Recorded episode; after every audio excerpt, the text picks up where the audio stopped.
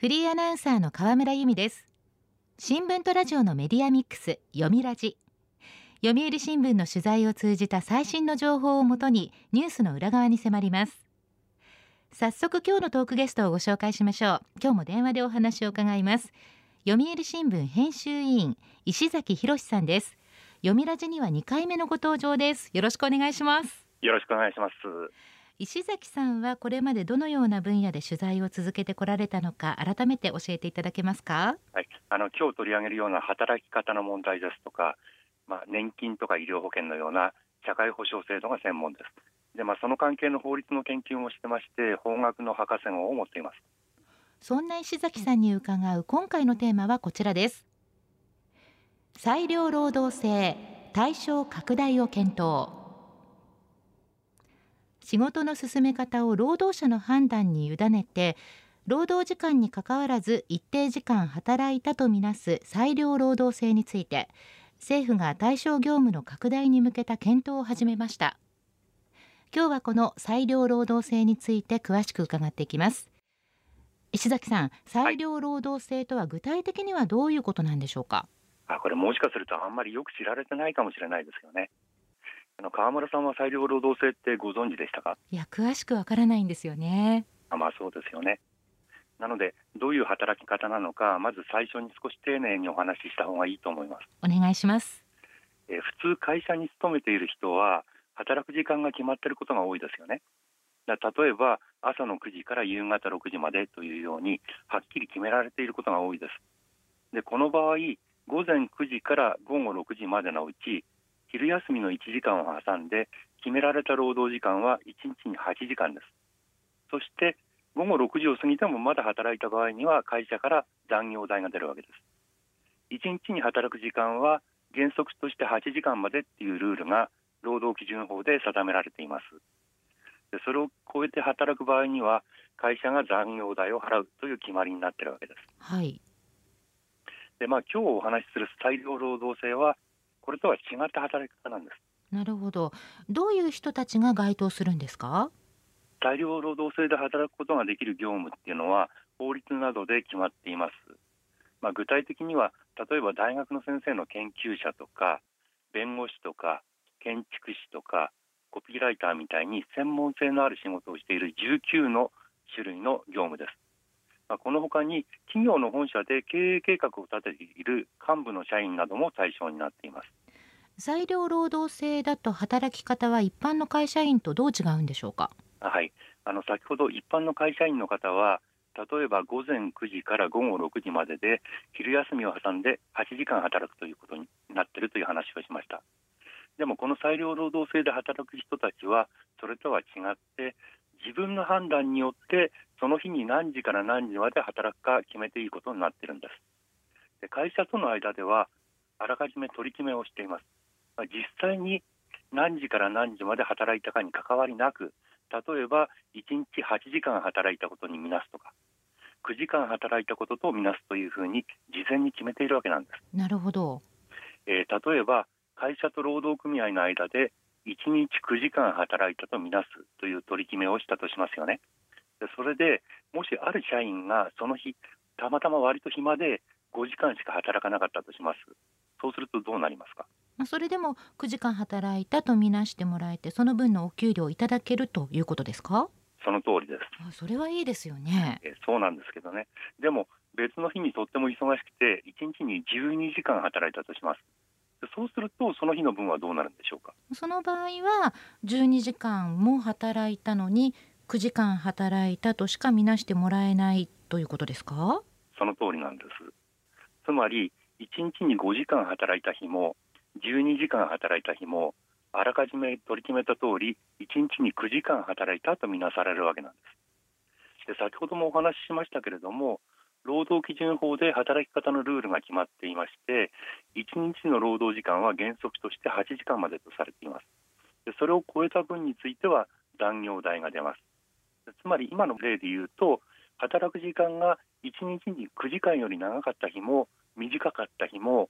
実際に働いた時間とは関係なく9時間働いたとみなされますから8時間分の給料と残業代が1時間分払われるということなんです。なるほど。そうするとあまり忙しくない時には自分のために使える時間増えますね。そうなんです。そういういい点があります。でも忙しい日に12時間働いても残業代1時間分しか出ないんですよね。そうなんです。でその場合には企業はあんまりたくさん残業代を払わなくてもいいわけです。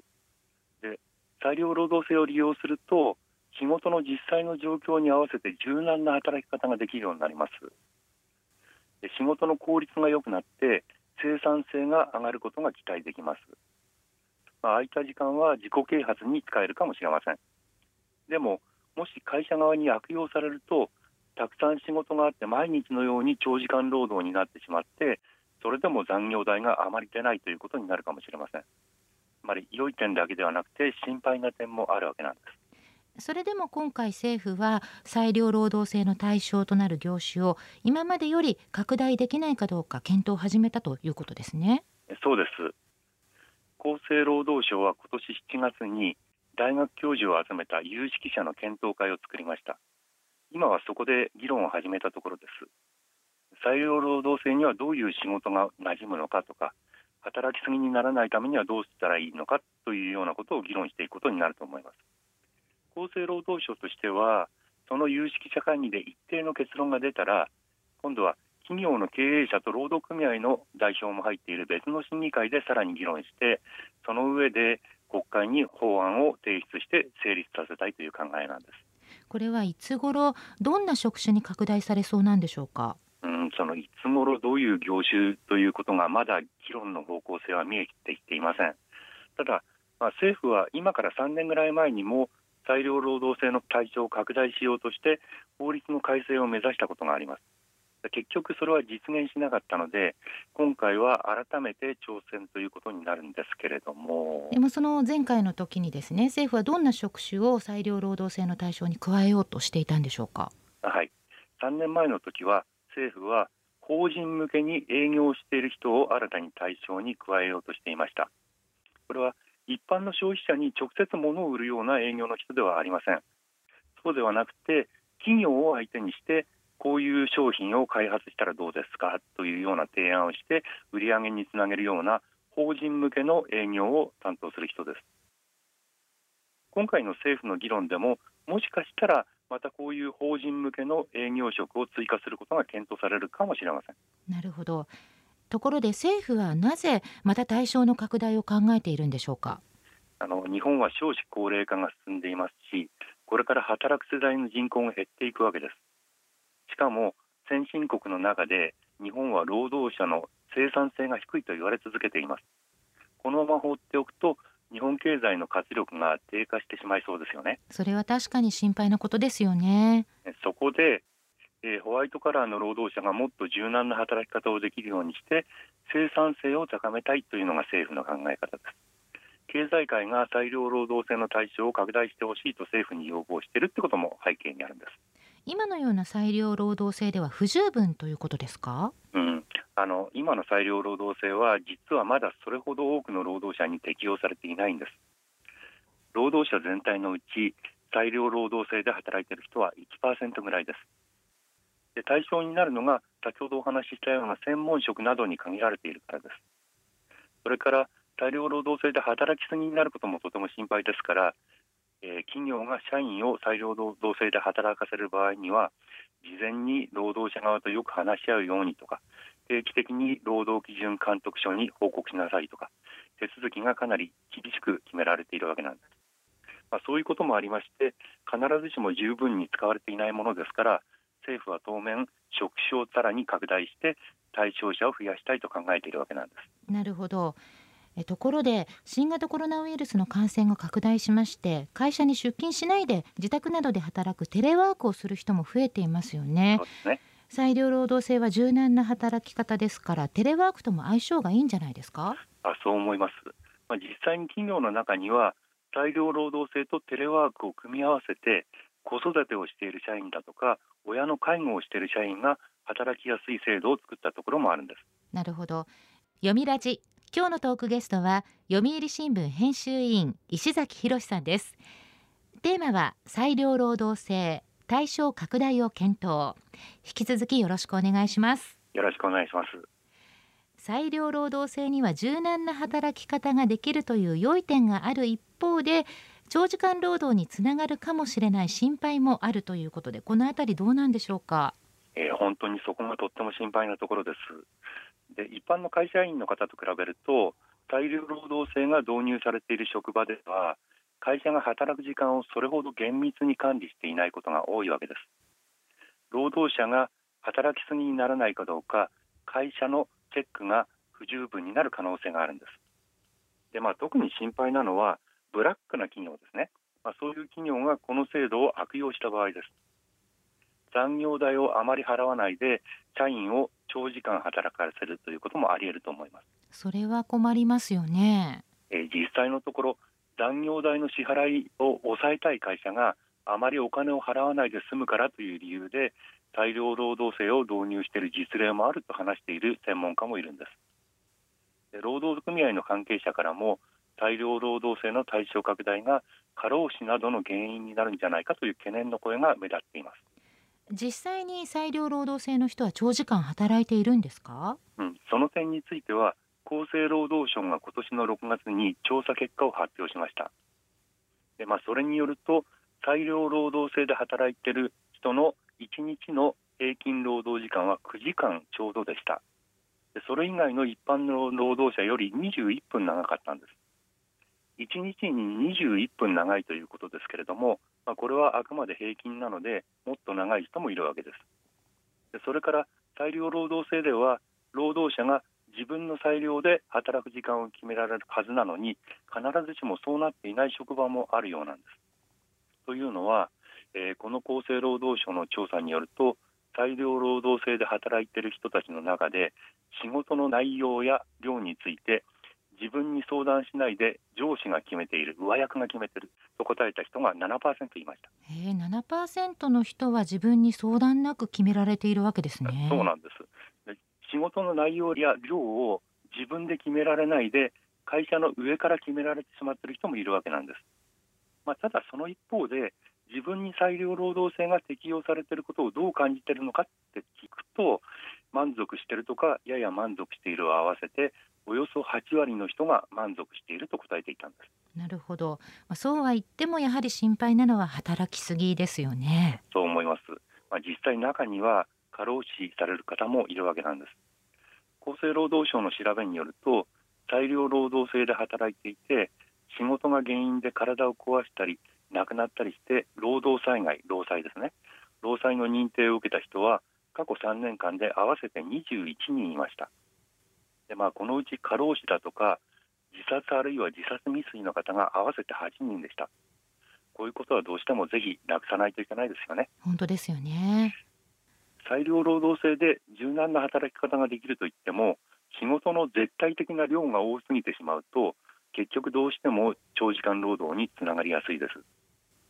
まあ、政府が今回裁量労働制の対象を拡大するのであれば働きすぎをどうやって防ぐのか対策をこれまで以上にしっかり講じないといけないと思います。具体的にはどういう対策が考えられますか、えー、例えばですけれどもヨーロッパの国で作る EU 欧州連合ですね。では加盟しているすべての国に対して労働者にしっかりと休憩を取らせることを義務付けているんです。1日働いたら次の日にまた働くまでに最低でも連続した11時間の休息を確保するような仕組みを作らなければいけないということになっています。まあ、日本でも企業がこういう仕組みを設けるように政府が今までよりもっと強く促すといったことが考えられるんじゃないでしょうか。企業には働かせ方のルールしっかり守ってほしいですよね。そう思います。実際これまでにも大量労働制のルールで決められている業務に該当しないような人まで大量労働制で働かせる法令違反をする企業がありました。有名な大企業でもそういう例があったんです。こういう法律違反の行為をなくすためには労働基準監督署によるチェックも強化する必要があると思います。今後の議論に注目したいです。ええ。あの今の労働基準法が定めている8時間労働のルールというのは、まあ、例えば工場で働いている方のように働いた時間に応じて成果が上がる働き方を念頭に置いて決められました。でも最近はいろんな働き方がありますよね。働いた時間に応じて成果が上がるというふうに単純に言えるわけでもありません。子育てと仕事を両立したい人も増えてますしできるだけ柔軟な働き方ができる方がいいと思います、まあ、ただその一方で働きすぎをどう防ぐのかも重要です。政府はバランスの取れた結論を出す必要があると思います。私たちに身近な問題です。制度の変化や課題しっかりと見極めたいと思います。今日のトークゲストは読売新聞編集委員石崎博さん。テーマは裁量労働制対象拡大を検討でした。石崎さん今日はありがとうございました。ありがとうございました。読みラジラジオワイティーンここからはラジオワイティーン。このコーナーは読売中高生新聞の投稿面 Y ティーンと連動。10代のリアルな声をお届けします。読売中高生新聞では専用のスマホアプリ Y ティーンを通じて全国の読者から中高生の生活にありがちなあるあるを大募集しています。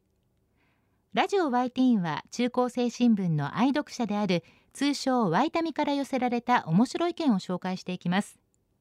ここで紹介した意見は中高生新聞の投稿面で開催中の投稿レース YT 杯でのポイント3個けが加算されます。ワイタミの皆さんはぜひ頑張って投稿してください。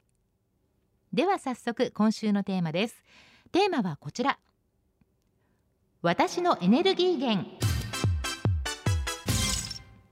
今回は中高生にこれがあるから頑張れるというあなたのエネルギーの源は何ですかと問いかけました。ではティーンの投稿をチェックしていきましょう。千葉県中学3年の男子レイマンさんの私のエネルギー源。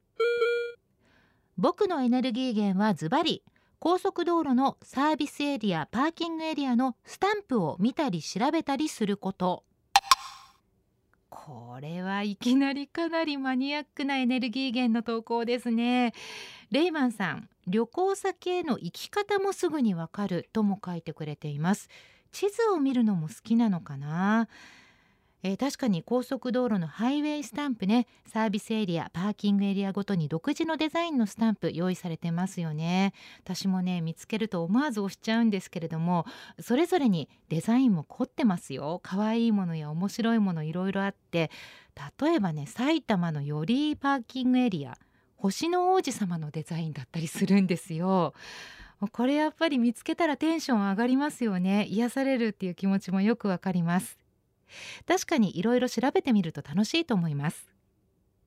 では続いての投稿です。静岡県中学1年の女子ピオコッコさんの私のエネルギー源。ペットに癒され何事も頑張れます。ピオコッコさんちのペットファミリーはワンちゃんかな猫ちゃんかなそれとも他の生き物でしょうか。ペットはまさに癒しの存在ですよね。もう何より宿題やれとかゲームはやるなとか早く寝なさいとか うるさいこと一切言わない家族っていうのもいいですよね。私はね昔猫ちゃん飼ってたんですけどもこう寒い季節になってくると猫ちゃんがベッドの中に入ってくる瞬間癒しの時でした。あのモフモフっとした感じがたまらないんですよね。今はペットを飼えない状況なのでモフモフ動画を見て癒されてます。それでは続いての投稿です。北海道中学3年の女子かすみさんの私のエネルギー源。将来楽したいという欲望。将来楽したいと思って今勉強を頑張っているということでしょうか。かすみさん中学3年生ですから進学や就職のこと考えてるのかもしれませんね。未来をイメージして今を頑張るモチベーションにしているんですね。確かにまあ今頑張っておけば将来楽とまでは何を楽とするかっていうとこありますけどもでも明るい未来が開ける可能性は広がりますからね。この調子で頑張ってってください。では最後の投稿です。東京都中学1年の男子ポテトさんの私のエネルギー源。友人からの尊敬の一言。友達が褒めてくれたり励ましてくれたりすると本当に力になります。楽しい時もそうでない時もそばにいてくれる友達大事にしたいですね。他にもですね私のエネルギー源には家族やっぱり推し大好きな先輩 YouTube などなどいろいろな投稿がありました。ラジオ YT テーマは私のエネルギー源でした。読売中高生新聞は社会の最新トレンドを学べるニュース記事から受験に役立つ学習情報など10代の心を刺激するコンテンツ満載です。詳しくは読売中高生新聞のホームページやツイッター、インスタグラムをご覧ください。来週のテーマは総理大臣になったらです。ラジオ YT 来週もお楽しみに。週刊ニュースラジオ読みラジお別れの時間です。今日は裁量労働制のお話でした。来週のトークゲストは読売新聞経済部記者櫻井英美さん。女性の健康に関わるテクノロジー商品やサービスフェムテックについて伺います。どうぞお聞きください。読みラジまた来週。